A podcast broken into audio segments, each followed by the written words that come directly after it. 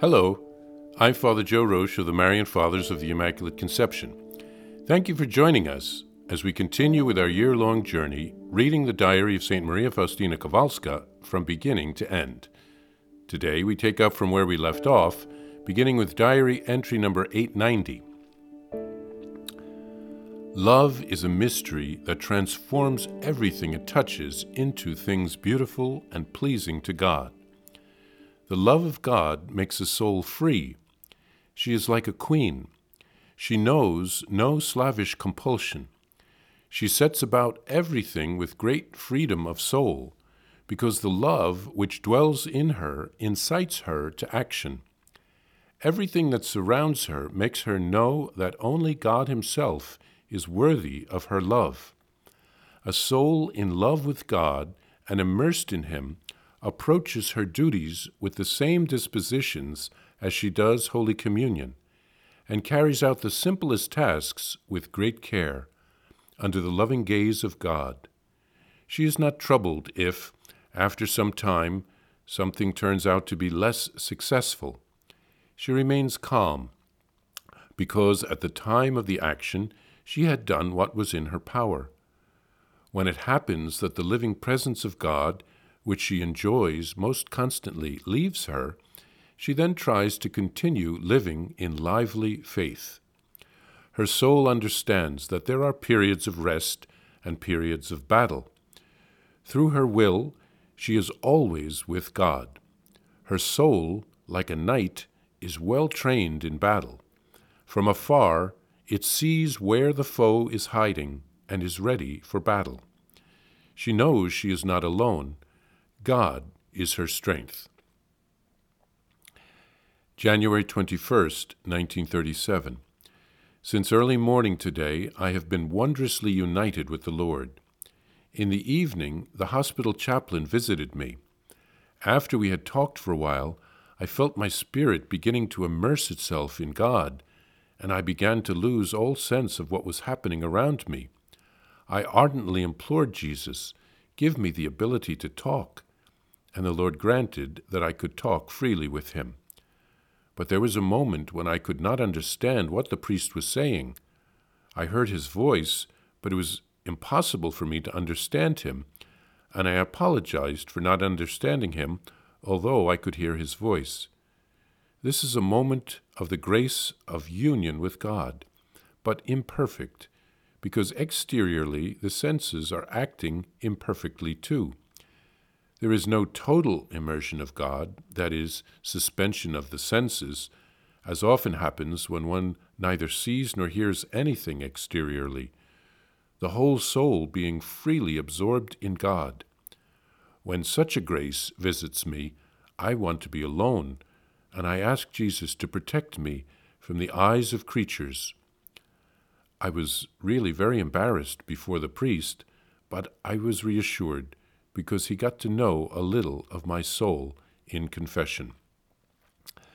Today, the Lord gave me to know in spirit about the convent of Divine Mercy.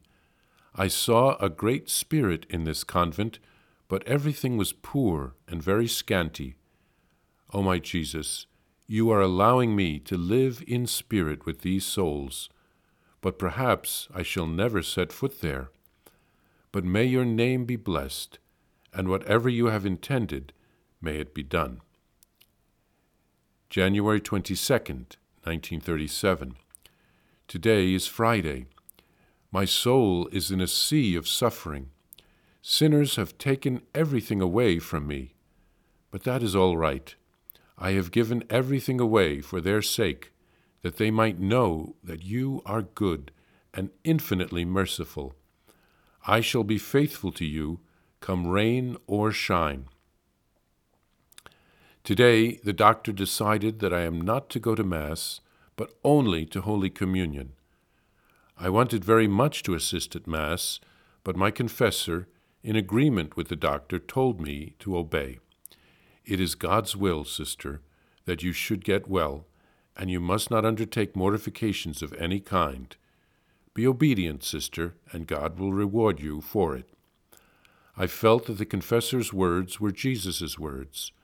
And although it made me sad to miss Holy Mass, during which God had been granting me the grace of seeing the infant Jesus, nevertheless, I placed obedience above everything else. I became absorbed in prayer and said my penance. Then I suddenly saw the Lord, who said to me, My daughter, know that you give me greater glory by a single act of obedience than by long prayers and mortifications. Oh, how good it is to live under obedience, to live conscience, conscious of the fact that everything I do is pleasing to God. Faustina writes here about how God's love transforms a soul.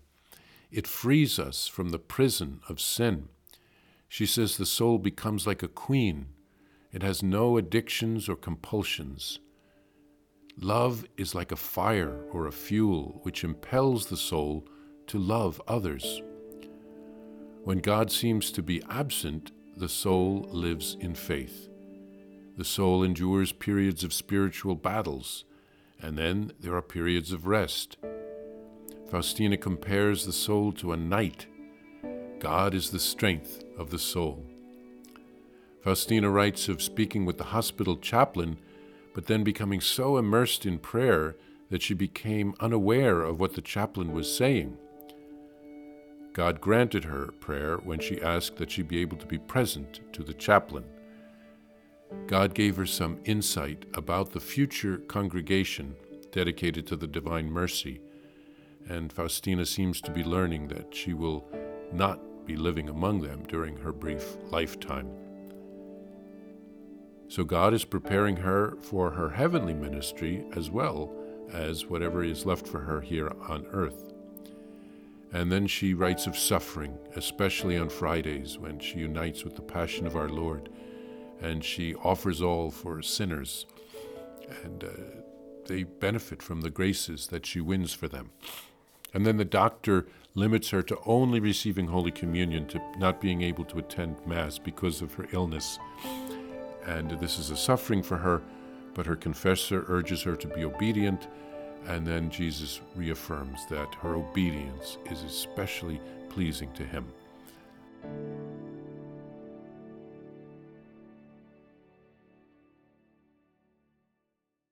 Please follow or subscribe to this podcast to receive the latest episodes and updates. If you have enjoyed this podcast, I invite you to leave a review.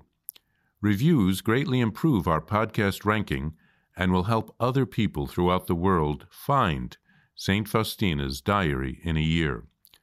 Remember, Jesus promised St. Faustina in diary number 1075 souls who spread the honor of divine mercy are protected by God like an infant by a gentle mother.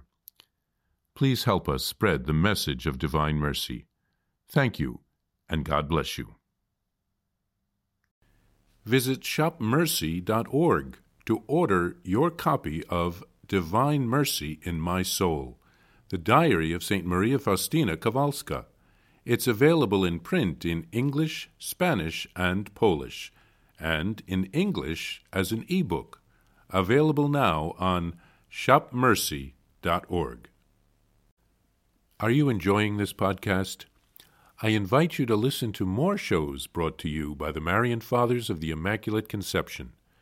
Join us daily for enriching spiritual content, which will help you on your journey with Jesus Christ simply visit divinemercyplus.org for a complete list of our shows. That's divinemercyplus.org dot org.